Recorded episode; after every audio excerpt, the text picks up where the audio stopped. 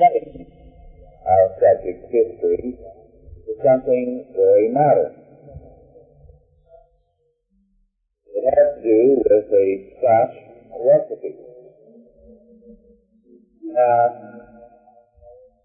I think this recipe will be amusing to hear about. I'm not saying this to poke fun at the Scotch, as you'll see when I finish, because after all, being married to Scotch girl, it would hardly be uh, very wise for me to uh, ridicule the Scots. And besides, I think they're a pretty wonderful and a remarkable people. But there's a point in this with regard to history. This is the recipe for the very popular and uh, dish, which has been often called the national dish, haggis. Haggis is something perhaps you've never heard about. After you hear about it, you may be glad that you never did. Now, this uh, recipe is in an English Encyclopedia of Gastronomy, so uh, written by a Frenchman in England. So you can see they're not going to be particularly uh, congenial to uh, something from up north in Scotland, North of East. Haggis, the popular Scotch dish, named by Burns, great chieftain of the Puddin race. It is made of the heart, lungs, and liver of the sheep. Hashed or finely minced, about a quarter of the liver being grated, with suet, onions, oatmeal, salt, and pepper. The whole is usually sewn up in either the large stomach bag or a smaller one called the king's hood of the sheep, well cleansed. As a rule, one does not attempt to make a haggis. One just buys a haggis and does not inquire too closely as to how it was made. A bought haggis must be simmered in all but boiling water long enough to be thoroughly hot and steaming when a split is made in the punch for a large tablespoonful, for a tablespoon previously dipped in boiling water to be inserted and the haggis scooped up. It is usually served wrapped up in a stiffly starched napkin to cover the none too appetizing bare look of the sheep's stomach. Neat whiskey is the orthodox liquid accompaniment of the haggis, and it should be drunk from a quaich, a kind of shallow wooden drinking cup with two lugs or handles. Edward Spencer tells in Cakes and Ale how haggis was introduced into Scotland by the Romans, who made it by filling the pig's boiled stomach with fry and brains, raw eggs, and pulped pineapple, seasoned with a disgusting decoction called liquamen, liquamen, based on putrefied intestines of fish mixed with spice and wine. But the Scots, who hated any form of pig, and let me add parenthetically, because they took the Old Testament kosher laws very strictly, the Scots, therefore, would have nothing to do with anything that wasn't kosher. And this being so, it is rather surprising that old English classical uh, authors such as Mesdames Glasse and Mason modify their Scotch haggis or haggis by the use of cat. Here, however, is the official recipe taught in the schools of Edinburgh of the present day, which appears to embody most of the principles necessary for success with the age-old Scottish favorite, haggis. A sheep's bag and crust, liver, lights, and heart, a half pound minced suet, a half pound of oatmeal, half a teaspoon powdered herbs, one half ditto pepper, one, half, one ditto salt, four medium-sized onions. Wash the bag in cold water, scrape and clean it well. Let it lie all night in cold water with a little salt. Wash the crust. Put it into a pot of boiling water with a teaspoon of salt. Boil for two hours with a windpipe hanging out. When cold, cut off the windpipe. Grate half the liver, the other half of which is not used. Mince the uh, heart, light, suet, and onions. Add the oatmeal, which should first be toasted to a golden color. The pepper and salt and herbs, and one pint of the water the pup was boiled in. You don't throw away the water you boil it in. uh, place the uh, mix well. Fill the bag rather more than half full for mixture. Sew it up. Place the haggis in a pot of boiling water and boil for three hours. cooking it occasionally to keep it from bursting. Serve very hot with mashed potatoes and turnips and, of course, a quaich. That's the wooden uh, bowl with whiskey. It has been recently stated that this creature can be used whole or uncut uh, to boil with a thick vegetable and water stew, making a nutritious soup. It can then be cut open and either eaten as a vegetable or as the meat course. What is left is cut in slices and fried instead of bacon for breakfast. And the remains put in pastry cases made useful, uh, make useful savories. The case which holds it uh, uh, is tripe, so every bit but the string is edible. Uh, that is the national dish. And I read about it at some length because I think it has a great deal of relevance to the study of history. You can go across the face of the earth and find that in bygone years, when food was scarce and times were difficult, other people had similar dishes. But they forgot about them the minute they prospered. But it's still the national dish in Scotland. And it has something to do, of course, with the character. There's nothing wasted, you see, as a sheep when they butcher it. Everything is used except the string with which the thing is sewed up.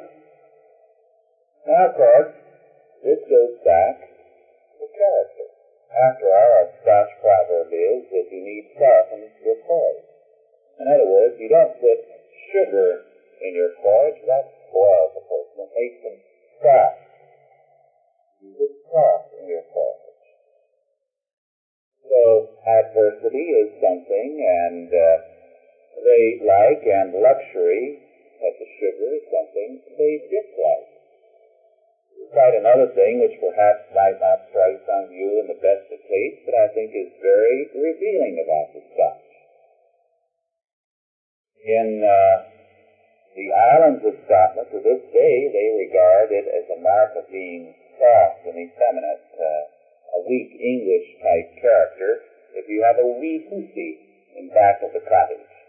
A wee hussy is not as. Any vigorous Scot takes a two mile walk to the heather. And uh, this is their way of life.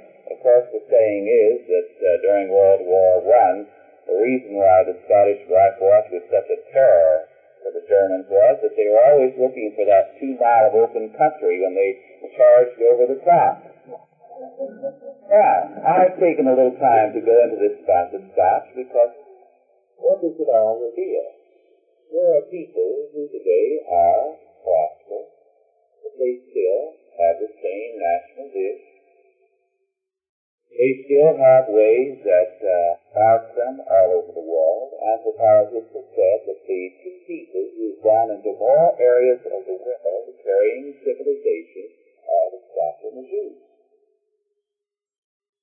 There's almost no point in the world where you travel where you don't find the Scotch and the Jews have gone in and contributed to civilization, been the outpost of civilization.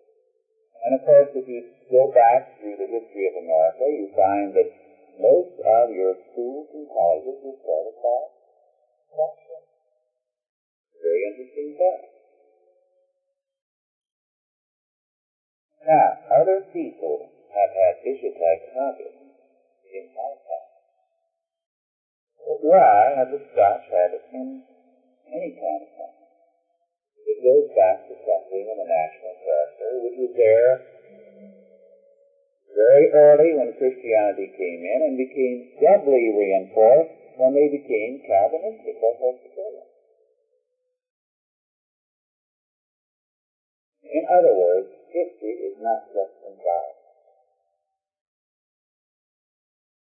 Many people have had difficult environments. Scotch are not alone.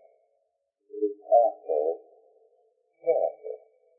And behind the character is their faith. Now we're going to begin with a people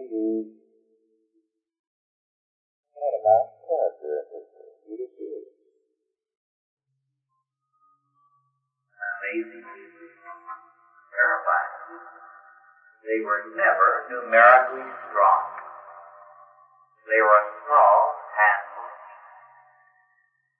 And yet, they dominated the world for centuries. They first rose to power, oh, about a couple of centuries before David and Solomon. There was a period there during the reigns of David and Solomon when their power more or less waned for a brief time, and then it arose again immediately after Solomon's time. And it continued for several centuries after. They were a terrifying people, warlike to the nth degree, given to terrorizing people. Now, in our text, I describe some of their practices. You can go through the inscriptions that the Assyrian monarchs left and also the records of other people, you find why they were a terror to the world of their day. If a people would not submit immediately when they would tell them, submit to our power and become a tributary people, or else they would go in and raze their cities to the ground. They would behead the men one after another and leave a mountain of stone. A mountain of stone. Thousands and tens of thousands of stone. And they would take the leaders, the king and his counselors and others, and skin them alive before they executed them. No wonder that they became a byword for terror. This was their way. It was an aspect of their national character. Now there still are some Assyrians. Fifty to a hundred thousand of them, that's all. They have been now for centuries a Christian people. They're very mild, kindly people. Their previous faith made them a particularly warlike and ugly people. Now they are particularly kindly. There are a few colonies of them in California. They have a church or two in San Joaquin Valley. I believe there is or there used to be a uh, church, a Syrian Presbyterian church in Carolina, and one or two adjacent areas.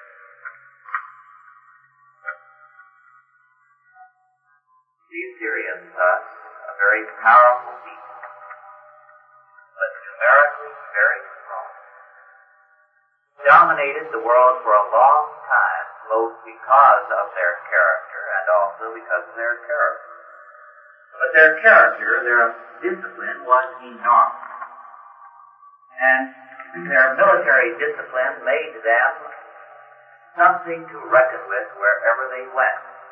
Because it took only a very limited number of Assyrians against the enemy to overthrow them.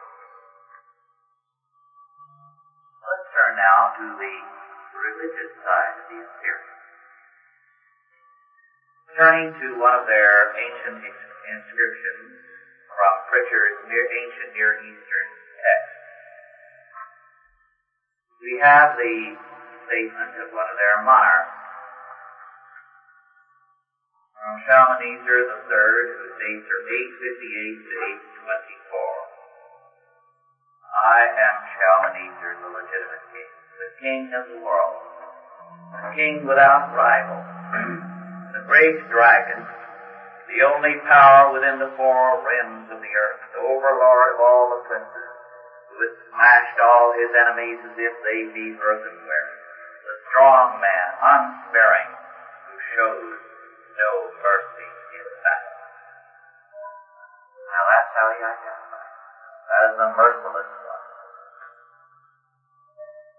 But also, the king of the world, the king without rival, the great dragon. Footnote makes it clear that the meaning of this as Usum Dal means giant snake. Very interesting thing. And of course, it doesn't take more than a moment's reflection to understand the of that. After all, what is Satan called for over his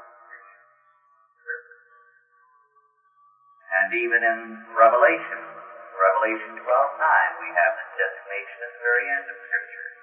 And the great dragon was cast out, that old serpent called the devil and Satan, which deceiveth the whole world. Very clearly. The, the Assyrian monarchs, in calling themselves the great dragon, saw themselves as the incarnation, as it were, as the presence in the world of Satan. But not Satan as we see him, as the enemy, but as the great liberator of mankind. Let's turn over to another inscription from ancient Syria. This is from Adad Nirari III, 810 to 783. Adad Nirari, great king, legitimate king, king of the world, king. A king whom Ashur, the king of the Igigi, that is, superior god among gods, had chosen already when he was a youngster, entrusting him with the position of a prince without rival, whose shepherding they made agreeable to the people of Assyria, as is the smell of a flat of life. A king whose throne they established Calls himself the, the uh, shepherd uh, of Assyria. Now the word shepherd in ancient times meant God.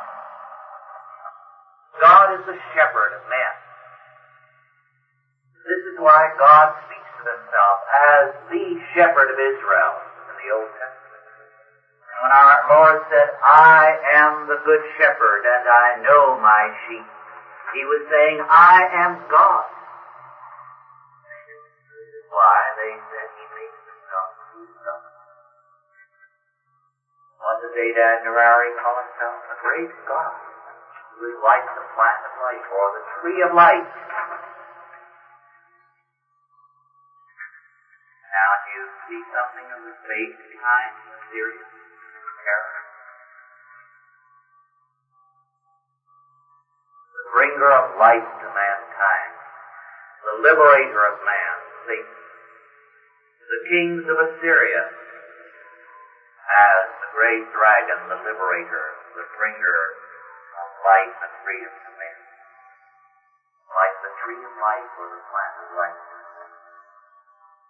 In other words, pagan religions were satanic imitations of true religion, whose design was to lead to the city or kingdom of man as against the to regain Eden by means of punishment.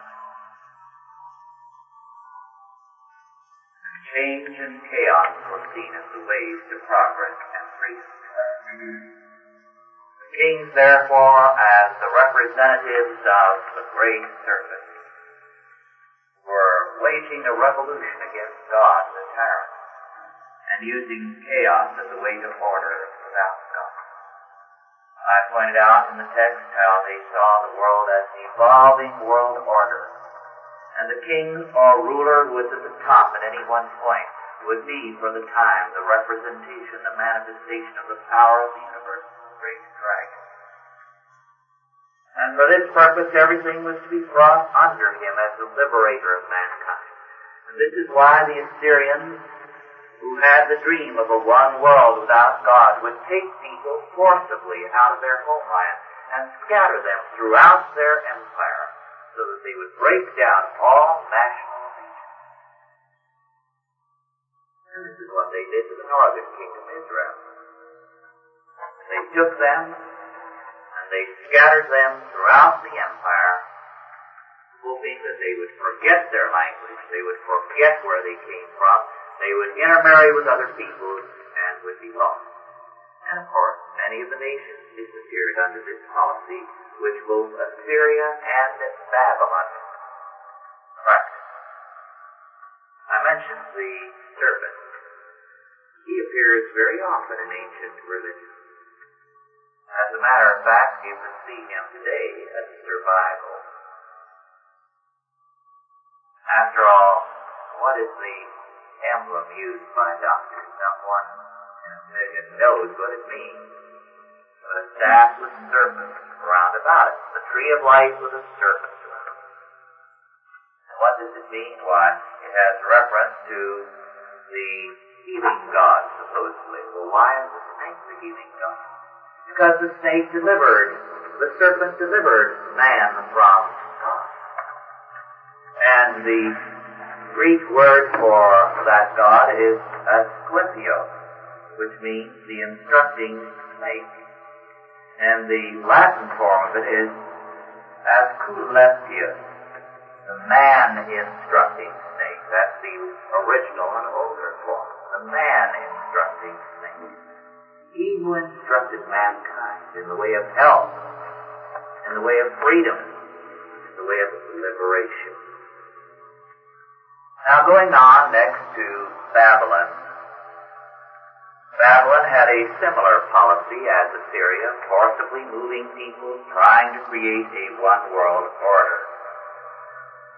But their policy was not quite as ruthless as the Assyrians. If you believe, as the Assyrians and Babylonians did, that everything was originally chaos, and the world must continually change and be regenerated by chaos.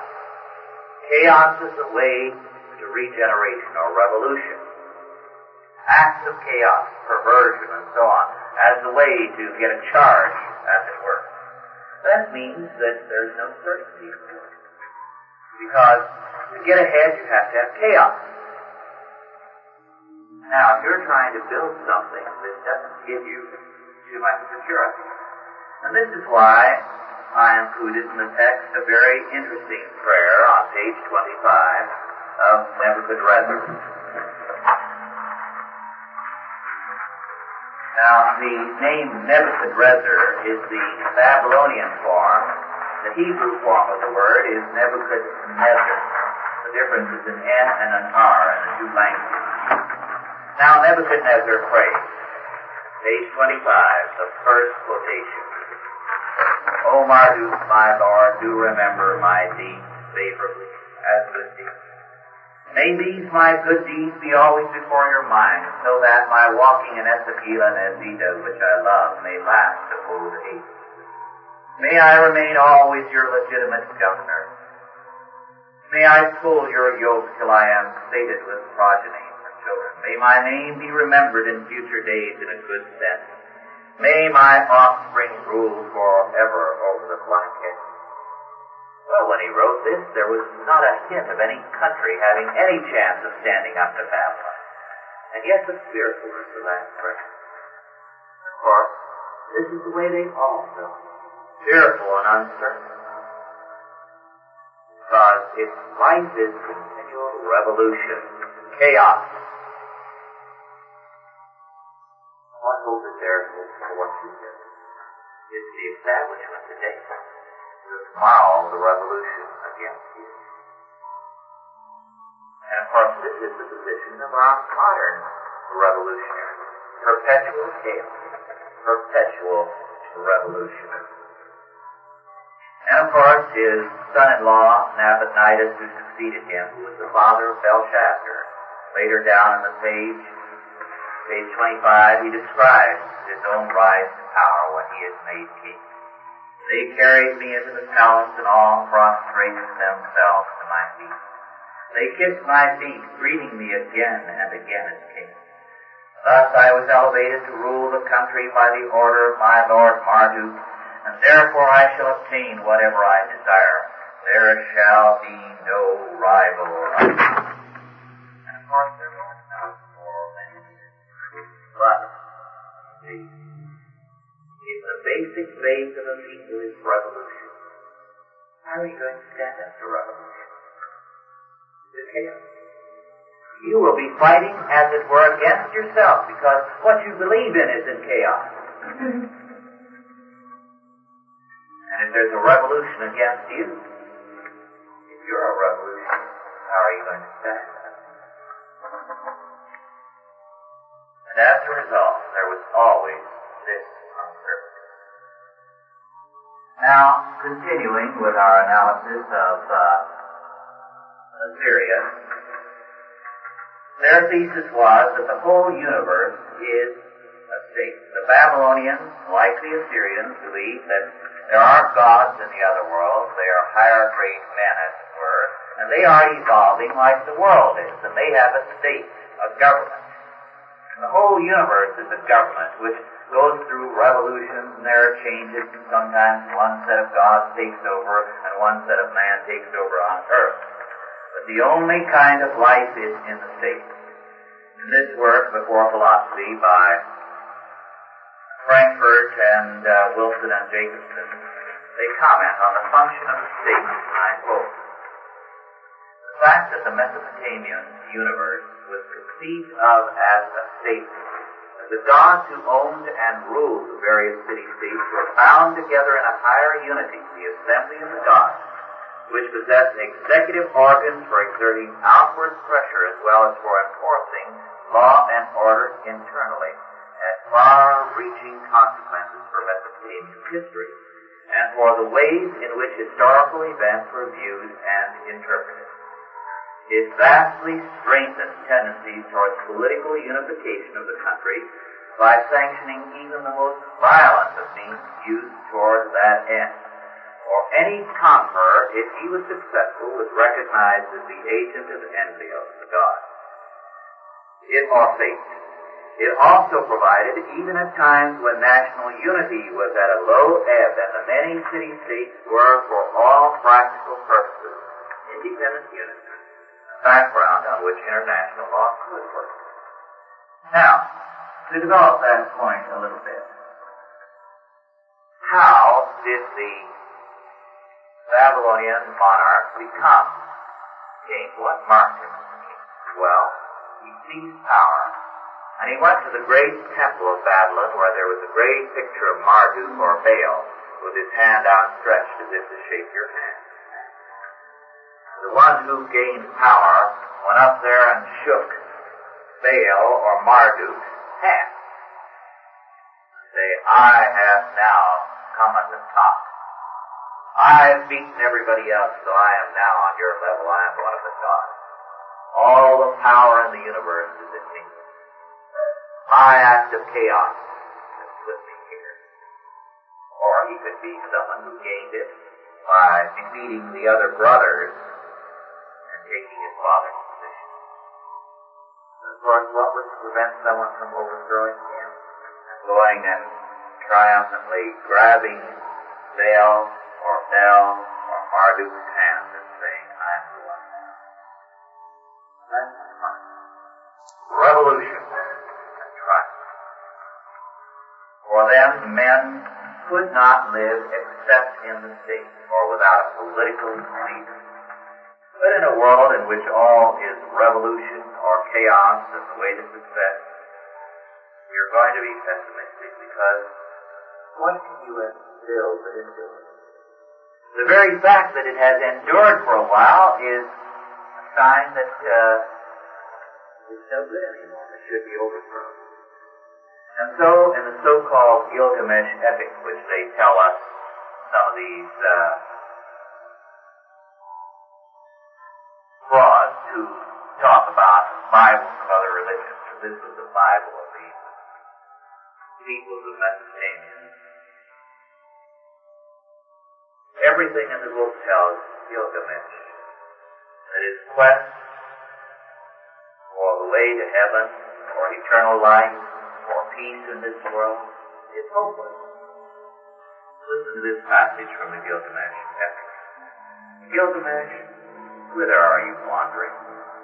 Life which you look for, you will never find.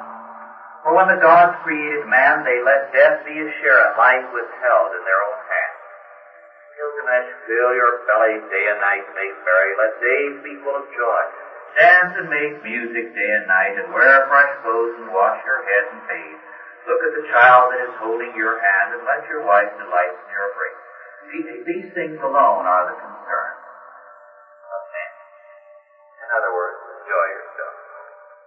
You're going to be dead soon.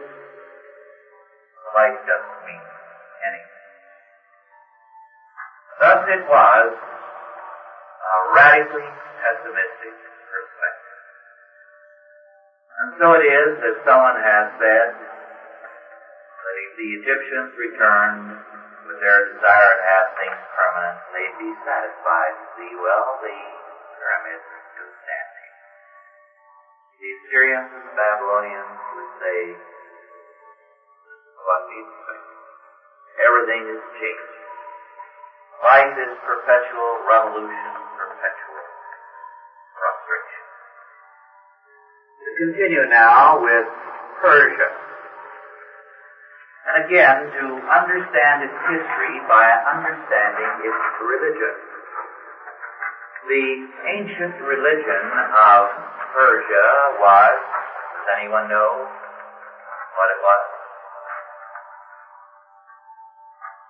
Yes. Zoroastrianism, yes.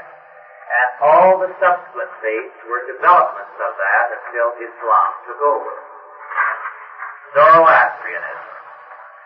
Now, the word Zoroaster is again a very interesting word. Originally it was Zoroaster. Zoroaster, a Chaldean name, an ancient Chaldean name. And it means, it can mean two things. Seed of the woman, or seed of the fire.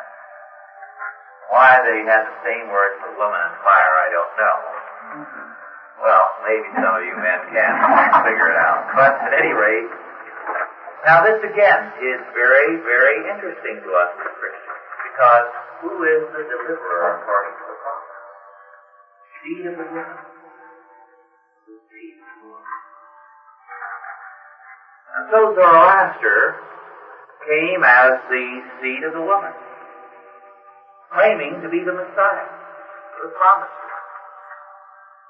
Now, the name was subsequently changed a little bit in the Zendavesta writings, the religious writings of Zoroastrianism, to Zarathustra, which is the way Nietzsche used it.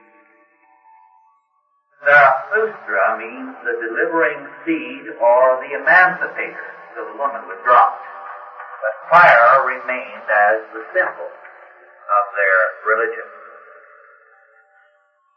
Zarathustra, or Zoroaster, or Zoroaster, came therefore as the Messiah, claiming to be the fulfillment of the promise made to Adam and Eve concerning the one who would come as the deliverer of mankind. What was this deliverance that Zoroaster offered? What was his religion? Well, Zoroaster's teaching was very simple. There are two ultimate powers in the universe. Call God and Satan. They're equal in power. One didn't make the other, they were both there from the beginning. So that good and evil are ultimate. Spirit and matter, evil and goodness, light and dark. Both therefore are equally true. Just take your pick. Either one is the way of holiness.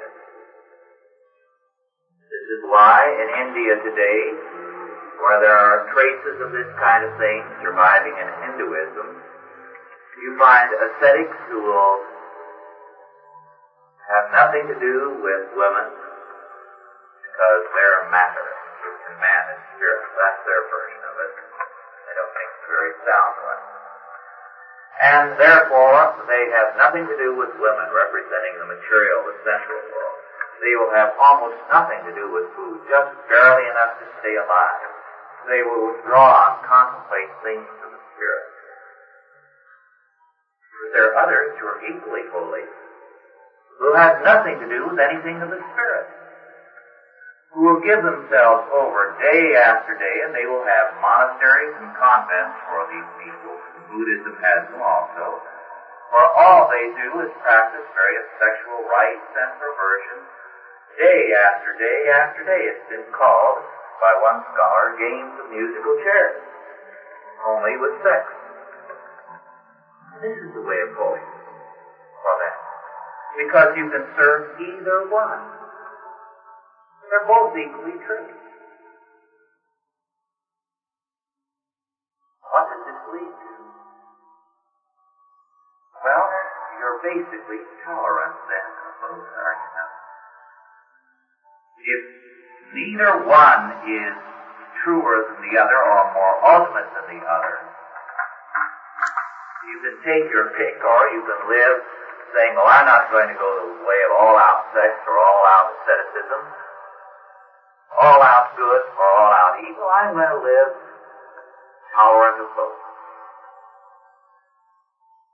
Now in my chapter I point out that the Persians were tolerant of different religions. It was the Persians when they overthrew Babylon that permitted Ezra and Nehemiah to go back to Jerusalem and to rebuild. And they were very kindly about their religion. Why? Well, this is a matter of religious faith and policy. If everything is equally true, should be tolerant of everything. So the Persians followed this kind of rule. And they were, in a sense, far more successful than the Assyrians and Babylonians in blending all the different peoples into one empire. As a matter of fact, the Greeks themselves who were under Persian rule were not happy when Alexander the Great overthrew Persian rule in their area. Because the Persians were so tolerant of everything. And of course, this tolerance led in most of these religions to syncretism. Syncretism means merging things. A smorgasbord kind of religion. Go through and take your pick. Whatever you want. A little dib of this and a dab of that. Whatever looks good in all these things. Of course, we have a great deal of that kind of mentality today. Because again, today, the attitude is very much like that of the Zoroastrians. That, well, there's good and evil in the world, and uh, they're a part of life, and you tolerate all of it. So you have a total toleration of everything except that that you should not tolerate. As a result, Persia was a powerful and a stable empire for a long, long time.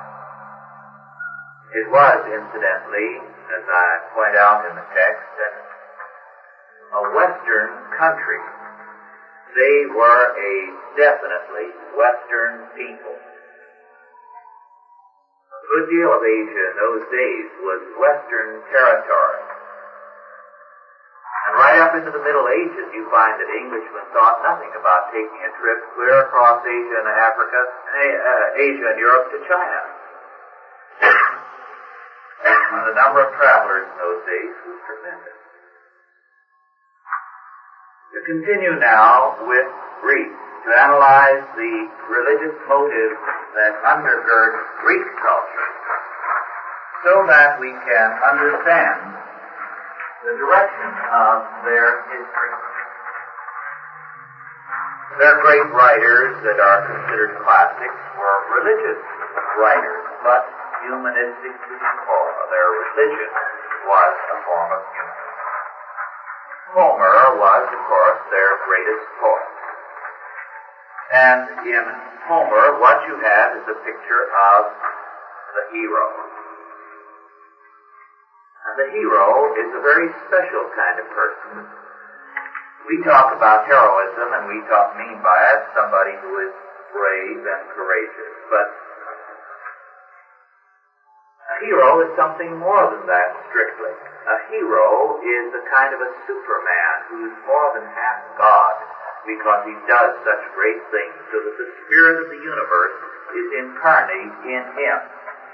And therefore he is above law. He is an exception to law because he represents something that's unusual in history.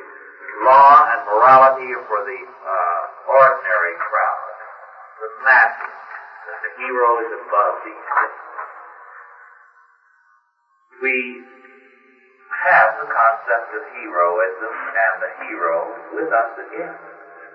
It was revived a couple of centuries ago by humanism. We had it at the time of the Renaissance, and then it was revived again in the Enlightenment. And it has become a very important aspect of modern political thinking. In German, it's the Führer. So you immediately know what it means there. We have the same concept of the hero in America when they speak about a leader having charisma. C-H-A-R-I-S-M-A.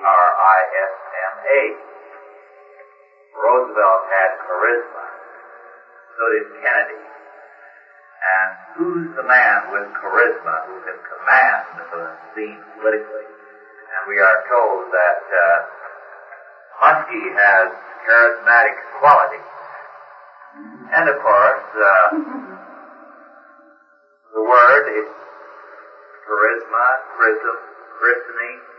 It has a messianic connotation. It has a connotation of power from above, a kind of supernatural power, a superman. So that Homer, portraying the hero for us, is portraying a religious figure. And today, as people again, very much Hellenic in their thinking, very much influenced by Greek culture, the great homeland of humanism, as it were, again look for the charismatic leader, for the Führer, for the great dictator like Stalin, for the person who will stand out and be above law. Therefore, will lead the people into the new Garden of Eden. Now to pass on to some of the other great writers of Greece so that we understand Greece through them. There are three great dramatists were Aeschylus, Sophocles, and Euripides. And of course, what they wrote basically was tragedy. Tragedy is a non-Christian and we might say very, very definitely an anti-Christian form of art. Why? Because the essence of tragedy is that man is a pawn in a perverse universe where the unrelenting fury of the gods awaits all who offend the gods, even though they may do it all unknowingly. The deck is stacked. Things are hopeless. No matter what you do, you're guilty and the gods are going to take it out on you, the powers in the universe. In other words, it's a perverse universe. Now I brought the tragedies of Sophocles with me to give you an idea of this. Sophocles was perhaps the greatest of the three, and his greatest works are those that deal with the uh, Oedipus, Oedipus story. Well, you all know the Oedipus complex that Freud popularized, being in love with your mother. Well, of course, it isn't the Greek story. The Greek story is a very interesting one. This young prince and his young wife have a baby. And they bring in a soothsayer to prophesy concerning this glorious reign and so on, and what's going to happen with this beautiful baby. And he says this baby is going to kill his father and marry his him.